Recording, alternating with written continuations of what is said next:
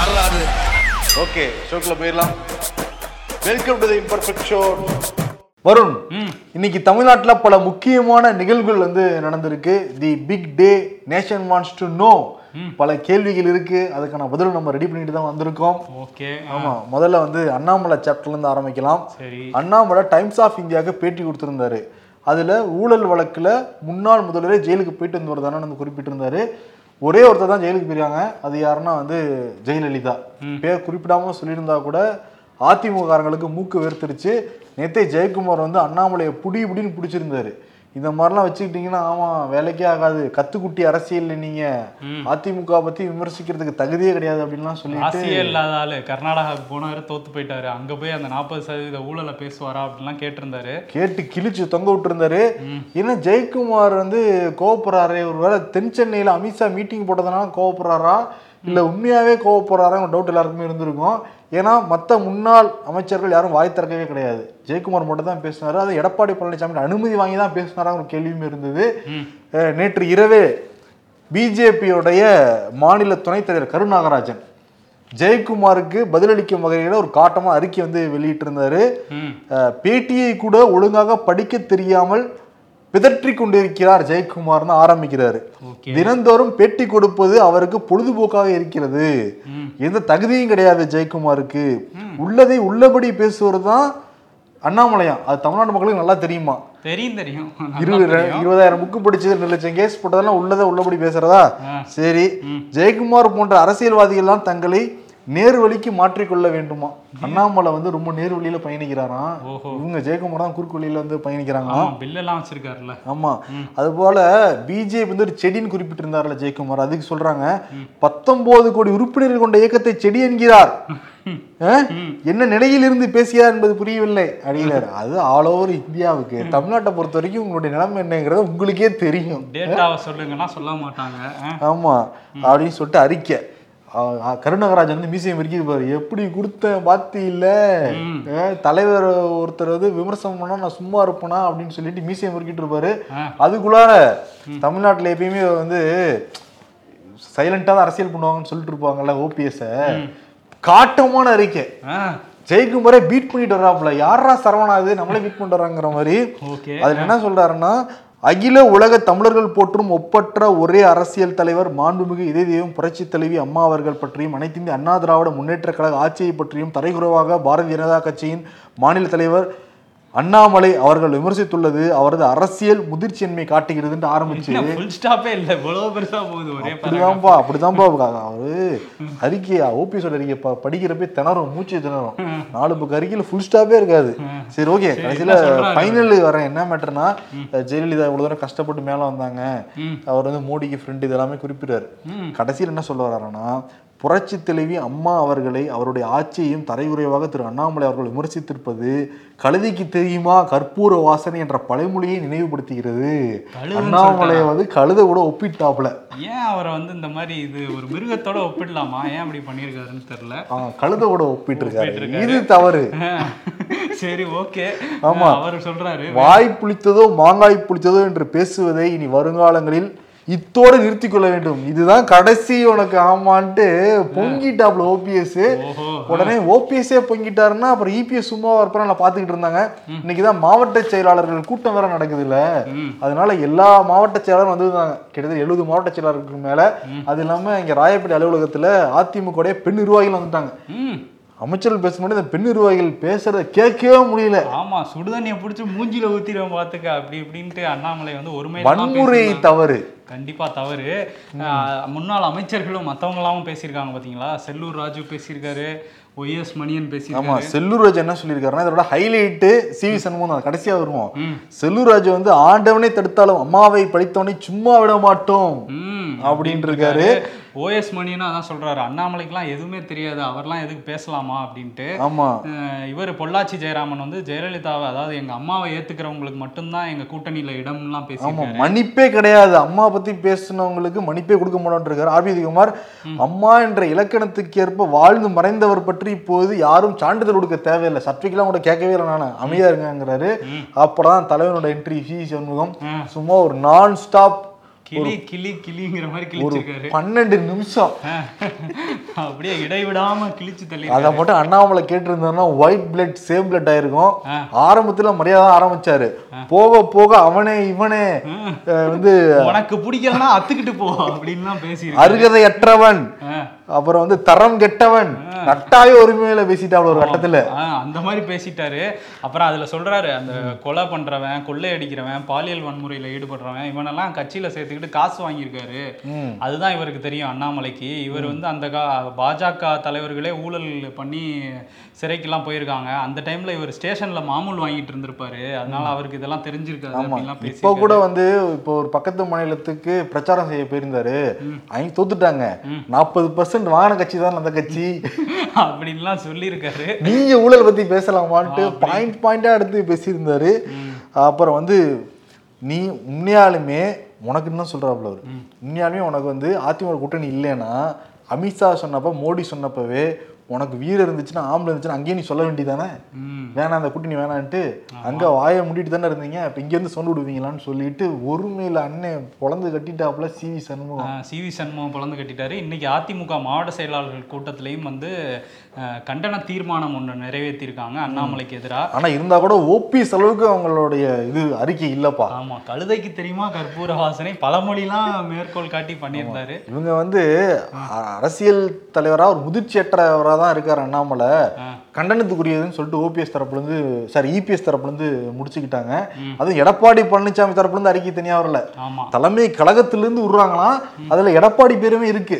ஏன்னா இப்ப தமிழ்நாட்டுல நாலு எம்எல்ஏ கிடைச்சது காரணம் எடப்பாடி பழனிசாமி வந்து சீட்டு கொடுத்தாங்க. அதனால தான் ஜெயிச்சிங்க. அதே மாதிரி தொண்ணூத்தி எட்டுல நீங்க பிஜேபி ஆட்சி அமைக்கிறதுக்கு காரணம் ஜெயலலிதா வந்து ஆதரவு கொடுத்தாங்க பிஜேபிக்கு அதனால தான் நீங்க முதல்ல ஆட்சி அமைச்சீங்க இந்தியால. அந்த வரலாறுலாம் தெரிஞ்சுக்கிட்டு பேசணும். ஆமாங்கிற மிரட்டர் டோன்ல இருந்தா கூட வலிக்க கூடாம வலிக்காம நாங்க வந்து தான் அவங்களும் என்ன சொல்றாங்க? அண்ணாமலைக்கு எதிராக தான் பேசுறாங்க. அதுதான் இன்னைக்கு கருணாகராஜன் வந்து நேத்து அறிக்கை கொடுத்திருந்தாருல. இன்னைக்கு வந்து பிரஸ் மீட்டே கொடுத்திருக்காரு. அதுல என்ன சொல்றாருன்னா நாங்க ஜெயலலிதாங்கிற பேரை சொன்னோமா? அப்படின்னு சரி அப்ப தமிழ்நாட்டுல வேற எந்த முன்னாள் முதல்வர் ஜெயிலுக்கு போயிருக்காங்க? ஆமா அது ஒரு- ஆனா என்னன்னா அதான் உண்மை. ஆனா வந்து இவங்களே அதை இப்ப ஞாபகப்படுத்திட்டாங்களோங்கிற மாதிரி தான் இருக்குது. சிறைக்கு சென்றது உண்மைதான். அதுல மாற்றுக்கிறது கிடையாது. அதுதான் அவர் என்ன சொல்றாருன்னா நாங்க வந்து ஜெயலலிதா அவர்கள் மீது அன்பு வைத்திருக்கோம் மரியாதை வச்சிருக்கோம். நாங்கெல்லாம் எதுவும் அவங்களுக்கு எதிராலாம் பேசல. அதே நேரத்துல வந்து அண்ணாமலை வந்து ஒரு தனி ஆள் கிடையாது. அவருக்கு பின்னாடி ஒரு கட்சி இருக்கு. கட்சியோட தலைவரா இருக்குவாரு அப்படின்னு சொல்லிட்டு அவர் வந்து நீங்க பின்னாடி திரும்பினா அந்த வடிவேலு தான். செங்கடா இருந்து நாலு பேரா காணோம்? கருணாகராஜனை தவிர. அவர் மட்டும்தான் இருப்பாரு. அவரு இன்னொருத்தர் இருக்காருல்ல அவர் இருப்பாங்கன்னு நினைக்கிறேன். அவங்க ரெண்டு பேரும் குரல் கொடுத்துட்டு இருக்காங்க. ஆனா பாத்தீங்களா அண்ணாமலை இதை பத்தி எதுவும் பேசல. ஏன்னா அவர் வந்து முன்னாள் முதலமைச்சர் அமைச்சர்களுக்கெல்லாம் நான் பதில் சொல்ல விரும்பலைங்கிற மாதிரி ஃபீல் பண்றாரு போல. ஒருவேளை ட்ரம்ப்போ புத்தினோ பேசினாதான் அவரு வந்து பதில் சொல்லுவாருன்னு நினைக்கிறேன். சரி அந்த மாதிரி போயிட்டு நீங்க சட்டமன்ற உறுப்பினர் இருந்திருக்கீங்களா? நாடாளுமன்ற உறுப்பினர் இருந்திருக்கீங்களா? கவுன்சிலர் கூட கிடையாது. கவுன்சிலர் கூட இல்ல. அப்படின்னு சொல்லி இவ்வளவு வாய் தேவையா? அப்படின்லாம் பேசியிருக்காரு. இந்த சண்டை வந்து எங்க போய் ஏன்னா எடப்பாடி வந்து அந்த மாவட்ட செயலாளர்கள் மத்தியில பேசும்போது ஒரு விஷயம் சொன்னதா ஒரு தகவல் வந்திருக்கு. என்ன சொல்லியிருக்காருன்னா இன்னும் ஓரிரு நாட்கள்ல வந்து பாஜகவோட தேசிய தலைமை வந்து அண்ணாமலை விவகாரத்துல ஒரு முடிவு எடுப்பாங்கன்னு நம்ம நம்புவோம். இல்லைன்னா அதுக்கப்புறம் பார்த்துக்குவோங்கிற மாதிரி பேசியிருக்காராம். அதனால பார்ப்போம் என்ன போ எங்க போய் முடியுதுன்ட்டு. ஆனா இந்த இதுக்கு பிஜேபி தரப்புல இருந்தே கடுமையான எதிர்ப்பு தான் அண்ணாமலைக்கு. ஏங்க அவங்க தயவுல தான் நம்ம நாலு சீட்டு வாங்கியிருக்கோம். நாடாளுமன்ற எலெக்ஷன் வேறு நடக்க போகுது. அவங்க தயவு இருந்தால் தான் வாக்குகளே விழுகும். இப்ப இப்ப இனிமேட்டு கூட்டணி வச்சா கூட பிரச்சாரத்துக்கு அதிமுக ஒத்துழைப்பாங்களா? அப்படின்னு ஒரு கேள்வி இருக்கா இல்லையா? கேள்வியும் இருக்கு. ஆனா அதிமுக கிட்ட ரெண்டு விஷயம் இருக்குன்னு நினைக்கிறேன். இந்த விஷயத்தை பெருசா எடுத்துட்டு போறதுக்கு. ஒண்ணு வந்து அவங்களுக்கு ரெட்டலை இன்னொன்னு முன்னாள் முதலமைச்சர்கள் ஜெயலலிதா எம்ஜிஆர் அவங்க பேரை சொல்லி தான் ஓட்டு கேட்டுட்டு இருக்காங்க. அதிலே கை வச்சதுனால கொந்தளிக்கிறாங்க. இன்னொன்னு வந்து இந்த விஷயத்தை வச்சு பாஜகவை கழட்டி விட்டோம்னா நம்ம கூட இடத்துல ஜெயிக்கலாம்னு நினைக்கிறாங்க. இல்ல ரியல் ஃபேக்டே அதுதான். அவங்களுக்கு வந்து பிஜேபிங்கிறது ஒரு பெரிய சுமையா இருக்கு. அதை அப்படியே கழட்டி விடணும்னு நினைக்கிறாங்க. எங்கடா பாயிண்ட் கிடைக்குன்னு பார்த்துக்கிட்டு இருந்தாங்க கரெக்டா ஒரு பாயிண்ட் அண்ணாமலை எடுத்துட்டோன்னே. அப்படியே. பெருசாகி பெருசாகி பெருசாக்கிட்டே இருக்காங்க பாத்தீங்களா ஏடிஎம்கே வச்சிருந்தவங்க. அப்படியே பெருசாக்கி ஓனர் கிட்ட வந்து ஐயா நாங்க வந்து சுத சுமூகமா தான் போயிட்டு இருந்தோம். உங்க ஆள் தான் தேவையில்லாம் அம்புக்கு இழுத்தாப்புல. இப்ப எங்க ஆள்லாம் கோஆபரேட் பண்ண மாட்டாங்க உங்க கட்சி ஆள் கூட. நீங்க தனியா நில்லுங்க அதான் நமக்கு நல்லதுன்னு இருக்காங்க. ஏன்னா எடப்பாடி பழனிசாமி என்ன நினைச்சாருன்னா சட்டமன்ற தேர்தல் முடிஞ்சதுக்கு பிறகு பிஜேபியோட கூட்டணி வைக்கலைன்னா அந்த மூணு சதவீத வாக்கு நமக்கு வந்திருக்கும். நம்ம ஆட்சி அமைச்சிருக்கலாம் அப்படி தான் பேசியிருக்காரு. சட்டமன்ற தேர்தல் முடிஞ்சதுக்கு பிறகு. அதனால ஆல்ரெடி சுதாரிச்சுட்டு தான் இருக்காரு அவரு. ஓ எல்லாம் பிளான் படி போயிட்டு இருக்கான்னு தெரியல. பாப்போம் முடியறப்ப பார்ப்போம் தெரியும். ஆனா என்னன்னா ஓபிஎஸ் வந்து வழக்கு போட்டிருந்தாலும் உயர்நீதிமன்றத்துல. அந்த வழக்குமே நடந்துகிட்டு இருக்குப்பா. மூன்றாவது நாளாக விசாரணைக்கு வந்தது மகாதேவன் முகமது சஃபிக் நீதிபதிகள் அமர்வு முன்னாடி வந்தது. எடப்பாடி தரப்புல இருந்து ஓபிஎஸ் கட்சியில் சேர்த்துக்க முடியாது சேர்த்துக்கிட்டா பல பிரச்சனைகள் தான் உருவாகும். அது இல்லாம அவர் கட்சிக்கு நிறைய களங்கம் தான் ஏற்படுத்தி இருக்காரு இப்ப கூட லெட்டர் பேட்லாம் வந்து தவறா யூஸ் பண்ணிட்டு இருக்காரு அப்படின்னு சொல்லியிருக்காங்க. யூஸ் பண்ணியிருக்காரு. இப்போ கூட அந்த பக்கத்து மாநிலத்துல கூட அவரு லெட்டர் பேட் உள்ள விட்டாங்க. அங்க வழக்கு போட உடனே திருப்பி வாபஸ் வாங்கிட்டாங்க. இதோட நிலைப்பாடு. இப்போ கூட இன்னைக்கு நேத்து விட்டுருந்தத கூட கழக ஒருங்கிணைப்பாளர் தான் போட்டு வெளியிட்டு இருக்காரு ஆமா வெளியிட்டு இருக்காரு டிடிவி வந்து ஒரு அந்த பொதுக்கூட்டம் நடத்தினார்ல அதுல வைத்தியலிங்கமும் கலந்துகிட்டு இருக்காரு அந்த பொதுக்கூட்டம் முடிஞ்சு அதுக்கப்புறம் செய்தியாளர்கள்ட்ட இந்த விஷயத்தை பத்தி பேசியிருக்காரு. அதாவது ஜெயலலிதாவை வந்து பேரை இழுக்கிறாரு அண்ணாமலை. அவர் வந்து அரசியல்ல அவர் புது ஆளுங்கிறத அடிக்கடி நிரூபிச்சுட்டே இருக்காரு. அவங்க வந்து அந்த வழக்குல தண்டிக்கப்பட்டாங்கல்ல அது இந்திய அளவுல நடந்த சதி தான் அதுக்கு காரணம் அப்படிங்கிற மாதிரி டிடிவியும் பேசியிருக்காரு. சசிகலா எதுவும் சொல்லலையா? சசிகலா அவங்க இன்னும் சொல்லலை இனிமேல் அவங்க சொன்னாங்க அவங்கள பார்ப்பாங்க. பாவம் இவங்களும் ஜெயில இருந்து வந்தவங்க ஆமா. அதனால நானே வண்டடாவுக்கு வண்டியில ஏறணும். சொல்லி, ஆமா அப்படிங்கிற மாதிரி இருக்கிறாங்க. ஆமா சரி அந்த வழக்கு இருக்குல்ல ஓபிஎஸ் சிபிஎஸ் வழக்கு ஜூன் பதினஞ்சாம் தேதிக்கு ஒத்தி வச்சிருக்காங்க. அண்ணாமலைக்கு கூட்டணி கட்சி தலைவர்களே அடிடின்னு அடிக்கிறாங்கன்னா வானதி சீனிவாசனும் இன்னொரு வகையில சோதனை வந்திருக்கு. வானதி சீனிவாசன் பாஜக தேசிய மகளிர் அணி தலைவராக வேற இருக்காங்க. அவங்க வந்து தமிழ்நாட்டில் இருக்கிறத விட நிறைய மாநிலங்களும் பயணப்பட்டுட்டே தான் இருப்பாங்க. அப்பப்போ தொகுதிக்கு வருவாங்க. இது தொகுதிக்கு வந்திருக்காங்க. வந்துட்டு ஷர்மிளா அப்படின்னு அந்த பெண் டிரைவரை பார்த்து வாழ்த்தெல்லாம் தெரிவிச்சு தெரிவிச்சுட்டு அவங்க பேருந்துகளிலேயே பயணம் பண்ணிட்டு இருக்காங்க. அதே நேரத்தில் வந்து அவங்க கட்சி அலுவலகத்தில் ஒரு மர்ம நபர் உள்ளே பூந்திருக்காரு அப்போ அலுவலகத்தில் விஜய் அப்படிங்கிற வானசீவாசன் உதவியாளர் மட்டும் தான் இருந்திருக்காங்க. அந்த உதவியாளர் வந்து கதவை அந்த மர்ம நபர் சாத்த ட்ரை பண்ண உடனே விஜய் வந்து அந்த மர்ம நபரை கழுத்தை பிடிச்சி வெளியே தள்ளுறாரு. நல்லா ஃபோர்ஸாகவே தள்ளுறாரு. அப்படியே சாலையில் போய் டம்முன்னு வந்து கீழே விழுகிறாரு. நேற்று நைட்டே அந்த நபர் வந்து இறந்தும் போயிடுறாரு. அது எப்படி அலுவலகத்துக்குள்ளே ஒருத்தர் வராரு அதுக்குள்ளே இப்படி இறந்து போகிறது மர்மம் இருக்குன்னு சொல்லிட்டு விசாரிச்சுக்கிட்டு இருந்தாங்க. இதில் இன்னொன்று என்னன்னா அந்த வானதி சீனிவாசனோட ஒப்புதலோட அந்த உதவியாளர் விஜயை வந்து நேற்று நைட்டே காவல்துறையிலையும் புகார் கொடுத்துட்றாங்க இந்த மாதிரி ஒருத்தர் வந்திருக்காருன்னு சொன்னோன்னே சிஎஸ்ஆர் காப்பியும் கொடுத்துட்றாங்க அப்புறம் தான் விசாரிச்சு பார்த்தா தெரியுதான் இப்போ போலீஸே வெளிப்படையாக சொல்லியிருக்காங்க. அந்த நபர் வந்து அவினாசி சாலையில் வர ஒரு அரசு பேருந்தில் மோதி சூசைட் ட்ரை பண்ணி இறந்து போயிருக்காருங்கிறது. அது மர்மம் வந்து விலகிருச்சு ஆமாம் வாணி சீனிவாசன் வந்து காலையில் எங்களுக்கு அதுக்கு எந்த சம்மந்தமே இல்லைங்க. அப்படிங்கிற மாதிரி ஒரு பதட்டத்தோட தான் பேட்டி கொடுத்துக்கிட்டு இருந்தாங்க. பட் அதுக்கும் இதுக்கும் எந்த சம்மந்தமும் கிடையாது. அவர் ஒரு மனநல பாதிக்கப்பட்ட ஒரு நபரோங்கிற கோணத்தில் விசாரணை வந்து போய்கிட்டு இருக்கு மலையாளம் கலந்து தமிழில் வந்து அவர் பேசினாராம். ஒருவேளை மலையாளியாக இருக்குமோ அப்படிங்கிற கோணத்துலையும் இப்போ வந்து விசாரிச்சுக்கிட்டு இருக்காங்க. அதிமுக பிஜேபி பேசியாச்சு. அப்புறம் திமுக பக்கம் வருவோம். திமுகவில் மிக முக்கியமான புள்ளியாக பார்க்க போகிறது யாருன்னா ஸ்டாலினுக்கு அப்புறம் உதயநிதி கூட கிடையாது. செந்தில் பாலாஜி தான் பார்க்குறாங்க அப்படியா? ஏன்னா அந்த அளவுக்கு வந்து கப்பம் கட்டுறாராம் அவரு. சரி செந்தில் பாலாஜி தொடர்புடைய இடங்கள்ல அவருடைய சகோதரர் வீட்டில் நண்பர்கள் உறவினர்கள் வீட்டில் இன்கம் டேக்ஸ் ரைட் நடந்தது ரெண்டு வாரத்துக்கு முன்னாடி. அப்போ ரைட் நடந்தப்பவே வந்து ஆஃபீஸர்கள்ட்ட ஒரு மாதிரி அராஜகமாக நடந்துக்கிட்டாங்க செந்தில் பாலாஜி ஆட்கள். அவங்க போய் கா காவல்துறையில் புகார்லாம் கொடுத்துருந்தாங்க. அவருடைய தம்பி வீட்டில் ரைட் நடந்தப்ப பணம்லாம் எடுத்தாங்களாம். அந்த பணம் எடுத்தப்ப அங்கிருந்த கரூர் ஆட்கள் வந்து அந்த பணத்தை இன்கம் டேக்ஸ் ஆஃபீஸர்கிட்ட இருந்தே பிடிங்கிருக்காங்களாம் அப்படி ஒரு தகவலுமே வந்து இருக்கு. ம். சரி அது ஒரு பக்கம் இருந்துச்சுன்னா நம்ம அப்பயே சொல்லியிருந்தோம். இன்கம் டேக்ஸ் ஆஃபீஸர்ஸ்லாம் கிளம்பின உடனே அமலாக்கத்துறை வருவாங்க நம்ம சொல்லியிருந்தோம்ல. அதே மாதிரி நடந்திருக்கு இன்னைக்கு. ஓகே. அப்போ வந்து செந்தில் பாலாஜி வீடுகள்ல எல்லாம் ரைட் நடத்தவே கிடையாது. இன்னைக்கு செந்தில் பாலாஜி சென்னை வீடு கரூர் வீடு அவருடைய சகோதரர் அசோக் வீடு எல்லா இடங்கள்லையும் அமலாக்கத்துறை சோதனை. அதையும் தாண்டி தலைமைச் செயலகத்தில் அவருடைய அலுவலகத்துக்குள்ளே அவரோட ரூமுக்குள்ளே அம அமலாக்கத்துறை வந்து சோதனை பண்ணிக்கிட்டு இருக்காங்க. அதுவும் சிஆர்பிஎஃப் வீரர்கள் துணையோடு. ஏன்னா கரூர்ல போனப்ப நீங்க பாதுகாப்பு கொடுக்கல நாங்களே போலீஸ் இறக்குறோம்னு சொல்லிட்டு அவங்க கூட்டிட்டு வந்திருக்காங்க. ரேபிட் ஆக்ஷன் ஃபோர்ஸ் அந்த படையை வந்து இறக்கியிருக்காங்க. ஆனா தலைமைச் செல்லத்துக்குள்ளார அந்த சிஆர்பிஎஃப் வீரர்களை உள்ள விடல. காவல்துறை வந்து அவங்க தடுத்து நிப்பாட்டிட்டாங்க. மற்றபடி இங்க சென்னையில ஒரு வாக்கிங் போயிருக்காப்புல காலையில. வாக்கிங் போனப்ப வாக்கிங் மாதிரி வந்து அமலாக்கத்துறை வீட்டுக்குள்ள போயிட்டாங்க. ஓகே. எல்லாம் ஃபைல் எடுங்கன்னு அப்புறம் தான் ஃபோன் பண்ணி சொல்லிருக்காங்க செந்தில் பாலாஜிக்கு. இந்த மாதிரி இடிலேருந்து வந்திருக்காங்கன்னு உடனே அப்படியே அந்த வாக்கிங் ட்ரெஸ்ஸோட வந்திருக்காரு. அதுக்குள்ள மீடியாலாம் வந்திருக்காங்க. அமலாக்கத்துறைக்கு என்னுடைய முழு ஒத்துழைப்பு கொடுக்க தயாராக இருக்கிறேங்கிற மாதிரி அவர் சொல்லியிருக்காரு. சொல்லியிருக்காரு. ஆனால் வந்து தீவிரமாக நடந்துட்டு இருக்கு தலைமைச் செயலகத்திலையும் சரி அவரோட அந்த அரசு பங்களாலையும் நடந்துட்டு இருக்கு ம். இதில் சில ஆவணங்கள் சிக்கலாம் அப்படின்னு சொல்கிறாங்க ஒருவேளை பெரிய ஆவணம் ஏதாவது சிக்கினா அவரை கைது கூட பண்ணலாங்கிற மாதிரி தகவல்கள்லாம் வந்துட்டு இருக்கு ஆமா. எங்கே டெல்லியில் இந்த சம்மன் அனுப்புவாங்க ஃபஸ்ட்டு அப்புறம் டெல்லிக்கு போவாங்க. அங்கே வச்சு கைது பண்ணுறாங்களா இல்லை இங்கேயே ஏதாவது நடக்குதாங்கிறதெல்லாம் நம்ம பொறுத்திருந்து தான் பார்க்கணும். ஏன்னா கரூர் ரைடப்பவே நிறைய தகவல்களை எடுத்திருக்காங்களாம். இன்கம் டேக்ஸ்ல இருந்து ம் அது இல்லாம ஆல்ரெடி உச்சநீதிமன்றம் விசாரிக்க சொல்லியிருக்கு. இவர் இந்த ரெண்டாயிரத்தி பதினொன்றாம் ஆண்டு வந்து போக்குவரத்துறை அமைச்சராக இருந்தார்ல. வேலை வாங்கிட்டு ஏமாத்திட்டார்ல அது வேற உச்சநீதிமன்றம் விசாரிக்க சொல்லியிருக்காங்க. அதை தாண்டி இவர் மேல ஏகப்பட்ட புகார் முக்கியமா இந்த பத்து ரூபாங்கிற ஒரு புகார் இருக்கு. இன்னைக்கு வந்து பத்து ரூபாய் பாலாஜிங்கிறது ட்ரெண்ட் ஆயிடுச்சு ஹேஷ்டேக்லாம் போட்டு ட்ரெண்ட் பண்ணிட்டு இருக்காங்க ஆமா. ஆனா இவருக்கு அந்த மின்சாரத்துறை கொடுத்தாங்கல்ல அப்போ வந்து மின்மிகை மாநிலமா தமிழ்நாடை மாத்துவாரு அப்படின்னு சொன்னாங்க. ஆனா இப்போ ரெய்டு மிகை மாநிலமா மாறி இருக்கு. வரிசையா அமலாக்கத்துறை வருமான வரித்துறைன்ட்டு எல்லாம் ரெய்டு பண்ணிட்டு இருக்காங்க ஆனா என்னன்னா திமுக வந்து அதிமுக ஆட்சி முடிவுடையறப்ப இதே மாதிரி அமலாக்கத்துறை வந்து தலைமைச் செல்வத்துக்குள்ள ரைட் பண்ணாங்க. அப்ப திமுக என்ன சொன்னாங்கன்னா பாத்தீங்களா ஒரு ஸ்ட்ராங்கான தலைமை இல்லாதனால தான் தலைமைச் செல்வத்துக்குள்ளே பூடுறாங்க. இதே நாங்க வந்திருந்தா யாரையாவது விட்டுருப்போமா? அளவு பண்ணியிருப்போமா நாங்கெல்லாம் கெத்து வீட்டுலாம் பேசிக்கிட்டு இருந்தாங்க. இப்போ பார்த்தா அவங்களே சார் சார் சிஆர்பிஎஃப் வீரர்கள் சார் நீங்களாம் இங்கே இருங்க. அமலாக்கத்துறை நீங்க கூட உள்ள போய் ரைட் பண்ணிக்கோங்கன்னு ரெக்வஸ்ட் வச்சுக்கிட்டு இருக்காங்க அப்படி நடந்துட்டு இருக்குது அந்த ஒரு பவர் கட் பண்ணே அது தப்பா அப்படிங்கிற மாதிரி நினைச்சிட்டு இருப்பாரு ஏன்னா அந்த அமித்ஷா வந்தப்ப பவர் கட் நடந்துச்சு இல்ல அதுக்கு விளக்கமும் கொடுத்திருந்தாரு செந்தில் பாலாஜி. என்ன சொல்லியிருந்தாருன்னா இந்த மாதிரி அதை எதாச்சியா நடந்தது தான் நாங்கள் ஒன்றும் பிளான் பண்ணிலாம் எதுவும் பண்ணல. அப்படிங்கிறத சொல்லியிருந்தாரு. இருந்தால் கூட மத்திய உள்துறை அமைச்சகத்துல இருந்து தமிழ்நாடு டிஜிபிக்கும் தலைமைச் செயலாளருக்கும் ஒரு உத்தரவு கொடுத்துருக்காங்க. என்னன்னா நீங்கள் வந்து அறிக்கையை சமர்ப்பிக்கணும். எப்படி கரண்ட் கட் ஆச்சு அப்படிங்கிறது. ஏன்னா பாதுகாப்பு குறைபாடு இருந்ததா அப்படிங்கிற கேள்வியையும் முன் வச்சிருக்காங்க. அந்த அறிக்கையில் என்ன சொல்ல போறாங்கங்கிறத வெயிட் பண்ணி பார்க்கணும். அதே மாதிரி மின்சாரத்துறையிலையும் பிரச்சனை.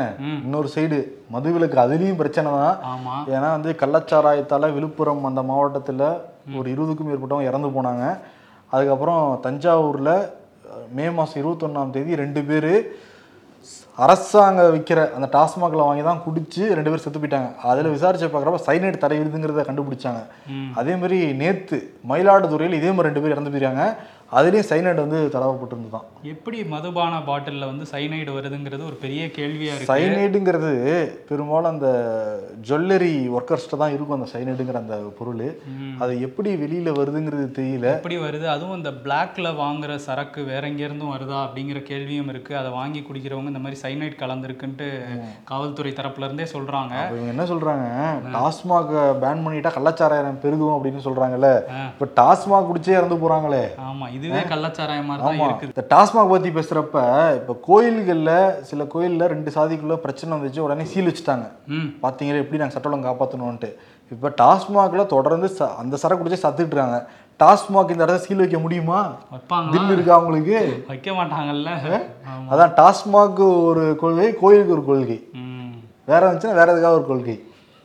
திருவண்ணாமலை மாவட்டம் அந்த படவேடு அப்படிங்கிற கிராமத்தைச் சேர்ந்த ராணுவ வீரர் இவர் காஷ்மீரில் இப்போ பணியாற்றிட்டு இருக்காரு இவர் ஒரு வீடியோ போட்டிருந்தாரு. அதில் என்னோட மனைவியை வந்து அரை நிர்வாணப்படுத்தி தாக்கிட்டாங்க. இது கொடுத்து இது பற்றி நாங்கள் புகார் கொடுத்தோம் அவங்க நடவடிக்கை எடுக்கலை அப்படிங்கிற மாதிரி ஒரு வீடியோவை போட்டிருந்தாரு. காப்பாற்றுங்க காப்பாற்றுங்கலாம் சொல்லி அந்த வீடியோ வைரலாக போயிட்டு இருந்துச்சு அதுக்கு வந்து திருவண்ணாமலை மாவட்ட எஸ்பி வந்து ஒரு விளக்கமும் கொடுத்திருந்தாரு. அவர் ரொம்ப மிகைப்படுத்தி சில பொய்யான தகவல்கள்லாம் சொல்கிறாரு அப்படியெல்லாம் நடக்கலை. அந்த ராணுவ வீரர் தரப்பில் இருக்கவங்க வந்து ஒரு கடையை வாடகை குத்தகைக்கு எடுத்து இருந்துட்டு இருக்காங்க அந்த கடையோட ஓனர் வந்து எங்களுக்கு காலி பண்ணி கொடுங்கன்னு சொல்லியிருக்காங்க.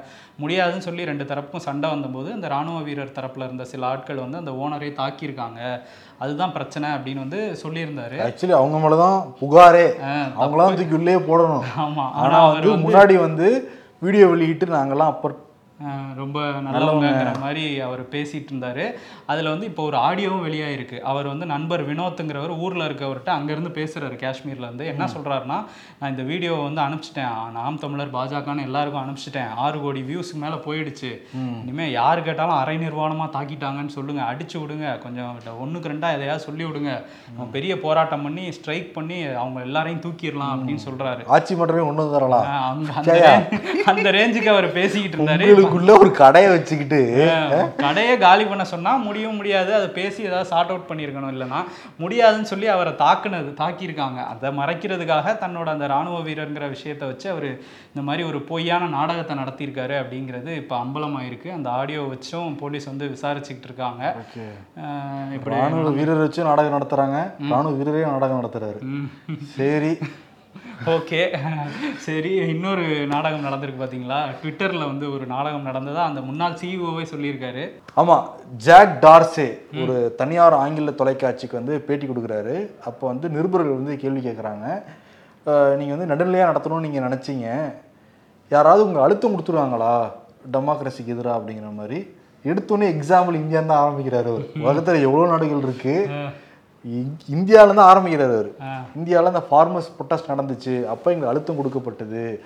சில அக்கௌண்ட்ஸ் சில பத்திரிகையாளர்களுடைய கணக்கை முடக்கி வைக்கணும்னு வந்து சொன்னாங்க. அதே மாதிரி நாங்கள் சொல்கிறதா நீங்கள் வந்து கேட்கணும்னாங்க. அப்படி இல்லாட்டி இந்தியாலேயே உங்களுடைய சேவை வந்து தடை செஞ்சிருவோங்கிறத மிரட்டினாங்க. இதோட நம்புற மாதிரி இல்லை. அப்புறம் ஒன்று சொன்னார் அதான் நம்புற மாதிரி இருந்துச்சு. என்னன்னா நீ இப்படி பண்ணலைன்னா உங்களுடைய ஊழியர்கள் வீடுகளை ரைட் பண்ணுவோம் அப்படின்னாங்க. ஓகே ரைடுங்கிறது இவங்க மேட்ரு தான். நம்ம ஃபார்முலாவா இருக்கே அப்படிங்கிற மாதிரி அவங்க ஆனா பகிரங்கமான குற்றச்சாட்டு. அவர் சொல்றாரு இந்தியா வந்து ஒரு ஜனநாயக நாடு தான் ஆனா அங்க அப்படி நடக்குதுங்கிறாரு அவரு. அவர் சொல்றாரு அதுக்கப்புறம் துருக்கி இந்த மாதிரி சில நாடுகளை சொல்லியிருந்தா கூட இந்தியாவில் ஹைலைட் பண்ணி சொல்லியிருக்காரு. அதுவும் அந்த விவசாயிகள் போராட்டத்தை எப்படியாவது வெளியே தெரியாம ஒடுக்கணும்னு நினைச்சிருக்காங்கங்கிற மாதிரி சொல்லியிருக்காரு. அங்க அந்த பாப் பாடகி ரிஹானா இருக்காங்கல்ல அவங்க ஒரு ரெண்டு வரி தான் ட்வீட் போட்டாங்க. உடனே அது வந்து இப்போ உலக லெவலில் பற்றிக்கிச்சா ட்விட்டரில் தான் போட்டாங்க. அதுக்கு அப்புறமே இந்த மாதிரி அழுத்தங்கள் நடந்திருக்குன்னு தோணுது. ஏன்னா அந்த ரிஹானாக்கு எதிராக இங்கே உள்ள கிரிக்கெட் வீரர்கள்லாம் வார்த்தை மாறாமல் ஒரு ட்வீட் எழுதி கொடுத்தது அப்படியே போட்டாங்க. வேற இதெல்லாம் வழி இல்லப்பா. அதான் நடந்துச்சு. பிசிசிஐலன்னு சொல்லியிருப்பாங்கன்னு நினைக்கிறேன். ஆமா ஜெய்சா இருக்காருலங்க ஆனா அதுல டெண்டுல்கர்லாம் கூட சொல்லியிருந்தாரு. அவர் எப்பயோ ரிட்டையர் ஆயிட்டாரு. சரி ஓகே அதனால தான் வந்து இதெல்லாம் நடந்திருக்கு போல அந்த டைம்ல ஃபார்மர் ப்ரொட்டஸ்ட் அப்ப. இன்னொன்னு அந்த ட்விட்டர்ல என்னன்னா ஃபேக் நியூஸ் வந்தா உடனே அதுல ஃபேக்ட் செக் பண்ணி போட்டுறாங்க அது வேற நமக்கு பிரச்சனையா இருக்கு அப்படின்னு சில பிஜேபி காரங்களாம் நினைச்சிருப்பாங்க நம்ம அதுதான் நமக்கு அதானே தெரியும். போட்டோஷாப் தெரியும் ஃபேக் வீடியோஸ் இது பண்ண தெரியும். இன்னொன்னு வந்து அதை பரப்ப தெரியும். ஆமா அதுல மக்கள் சேவையெல்லாம் செய்ய சொன்னா எங்களுக்கு தெரியாது இல்ல அதுலயே தெரியாத விஷயத்துல மனசு என்ன பண்றது? அதிலே கை வச்சிட்டாங்களேங்கிற மாதிரி நினச்சிருப்பாங்க. இன்னொரு விஷயம் வந்து சைனால வந்து பிடிஐ ரிப்போர்ட்டர் ஒருத்தர் இருந்திருக்காரு. நம்ம இந்தியாவோட ஒரே நிருபர் தான் சைனால இருந்திருக்காரு. அவரை வந்து இப்போ சைனால இருந்து வெளியே போக சொல்லியிருக்காங்க. ஏன் அப்படிங்கிற ரீசன் என்ன சொல்றாங்கன்னா சைனா வெளியுறவுத்துறையில எங்களோட ரிப்போர்ட்டரை இந்தியாவில் ஒழுங்கா ட்ரீட் பண்ணல. நீங்க அவருக்கு வந்து சரியான ஒரு பாதுகாப்பும் கொடுக்கல எதுவுமே பண்ணல. அதனால தான் வந்து நாங்க இவரை வெளியேற்றுறோம் அப்படிங்கிற மாதிரி விளக்கம் கொடுத்துருக்காங்க. பழிக்கு பழி. இந்த கோவிட் டைம் வந்தப்ப எல்லாரும் வந்து கோவேக்சின் போட்டுக்கணும் இல்லை கோவிஷீல்டு போட்டுக்கணும் அப்படிலாம் சொன்னாங்க. அது வந்து கோவின்ல வந்து ரிஜிஸ்டர் பண்ணிக்கலாம் உங்கள் சர்டிஃபிகேட் டவுன்லோட் பண்ணிக்கலாம்னு சொல்லி நிறைய சேவையெல்லாம் கொடுத்துருந்தாங்க. சரி இவ்வளோ கோடி பேர் உள்ள அந்த நாட்டில் எல்லாம் ஒரே சேலையை பயன்படுத்துகிறவா தரவுகள் வெளியே போயிடாதான்னு கேட்டாங்க.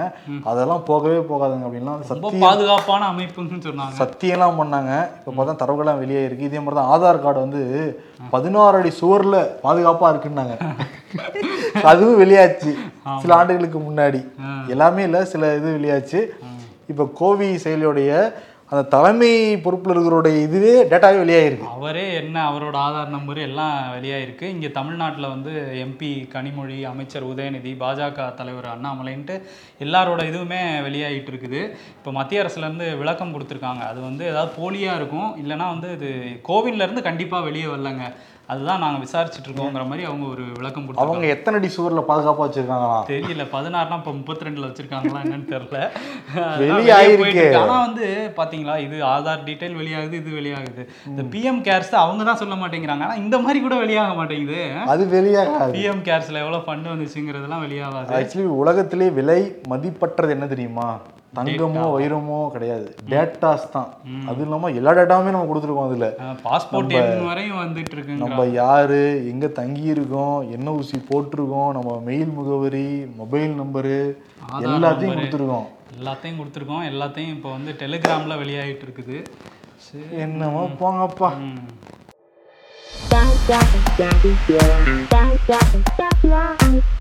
தமிழ்நாட்டிலிருந்து பிரதமராக வரக்கூடிய தகுதியான ஒரே நபர் எடப்பாடி பழனிசாமி தான் பொய்யன்.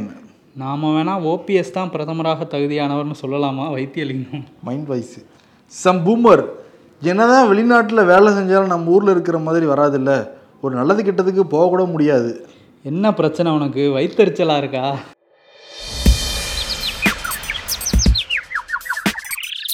தமிழ்நாட்டிலிருந்து ஒருவரை பிரதமராக்குவதே எங்கள் நோக்கம்.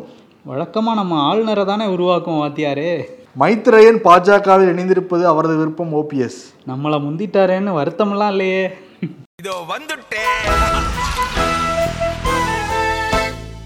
என்ன விருதுங்கிறத வசி சொல்ல சொல்றேன். பட் யாருக்கு விருதுங்கிறத நானே சொல்லிடுறேன். அண்ணாமலைக்கும் செந்தில் பாலாஜிக்கும். அண்ணாமலைக்கு ஒரு சைடு அதிமுக அமைச்சர்கள் வச்சு கும்மி அடிச்சுக்கிட்டு இருக்காங்க. ம் அவருக்கு பாருங்க சொந்த கட்சியிலையும் எதிரா பேசுறவங்க இருக்காங்க. கூட்டணி கட்சியிலையும் இருக்காங்க எதிர்க்கட்சியிலையும் இருக்காங்க. எல்லா சைடும் அடி வாங்கிட்டு இருக்காங்க ஆட்டிடியூட் அப்படி. நல்ல ஆட்டிடியூடு நல்லது பண்ணணும்னு நினைச்சா எல்லாம் அரவணைச்சு போவாங்க. நான் மட்டும்தான் நான் தான் இங்க. சிங்கம் அப்படிங்கிற மாதிரி சொல்லிக்கிட்டு இருந்தா அடி வாங்கிட்டு உட்காந்துருக்க வேண்டியதான் இவருக்கும் பாருங்க செந்தில் பாலாஜிக்கு வந்து அமலாக்கத்துறை அடிக்கிறாங்க இந்த சைடு வருமான வரித்துறை ரைடு பண்றாங்க. ஆமா இன்னொன்னு என்ன தெரியுங்கள சொந்த கட்சி அமைச்சர்களே. ஆமா நம்மளோட ஓவரா ஸ்கோர் பண்ணார்ல அதனால நல்லா வந்து நல்லா ரைடு பண்ணுங்கய்யா அப்படிங்கிற மாதிரி அவங்களும் வந்து மனசுக்குள்ள குளிர்ச்சியா இருக்காங்க. நிறைய சீனியர் அமைச்சர்கள். நேத்து வந்து ஜூனியர் பையன் எங்களை ஓவர்டேக் பண்றதா? அப்படிங்கிற மாதிரி அவங்களும் கொஞ்சம் ஹாப்பியா தான் அவங்களும் உள்ளுக்குள்ள ஹாப்பி தான். அதனால இவங்க ரெண்டு பேருக்குமே வந்து சோனமுத்தா போச்சா? அப்படின்னு விருதே வந்து கொடுத்து ஆனா ரெண்டு பேருக்குள்ளேயும் பாத்தீங்களா ஒரு ஒற்றுமை இருக்கு. ரெண்டு பேருமே கரூர் காரங்க கரூர் காரங்கனாலே இழிச்சவாங்களாங்கிற மாதிரி ரெண்டு பேரை சொல்றேன். கரூருக்காரங்க பத்தி என்னது? ப்ரோ அவங்க ரெண்டு பேரும் எல்லா பக்கமும் அடிக்கிறீங்களே. நாங்களாம் எங்களை பார்த்தா எப்படி இருக்குன்ட்டு அவங்க கேட்குற மாதிரி சொன்னேன். சரி ஓகே கட் பண்ணுங்க. ஷோ முடிச்சிடலாம். நன்றி. ஆ இல்ல இல்ல. வசி சொல்லுவாங்க வசி சொல்ல சொல்லல சாரி வசி. மன்னிப்பு கேட்டுக்கிறேன். இங்க ஒரு பஞ்சாயத்து இருக்கு. சரி முடிச்சிட்டு வரேன்.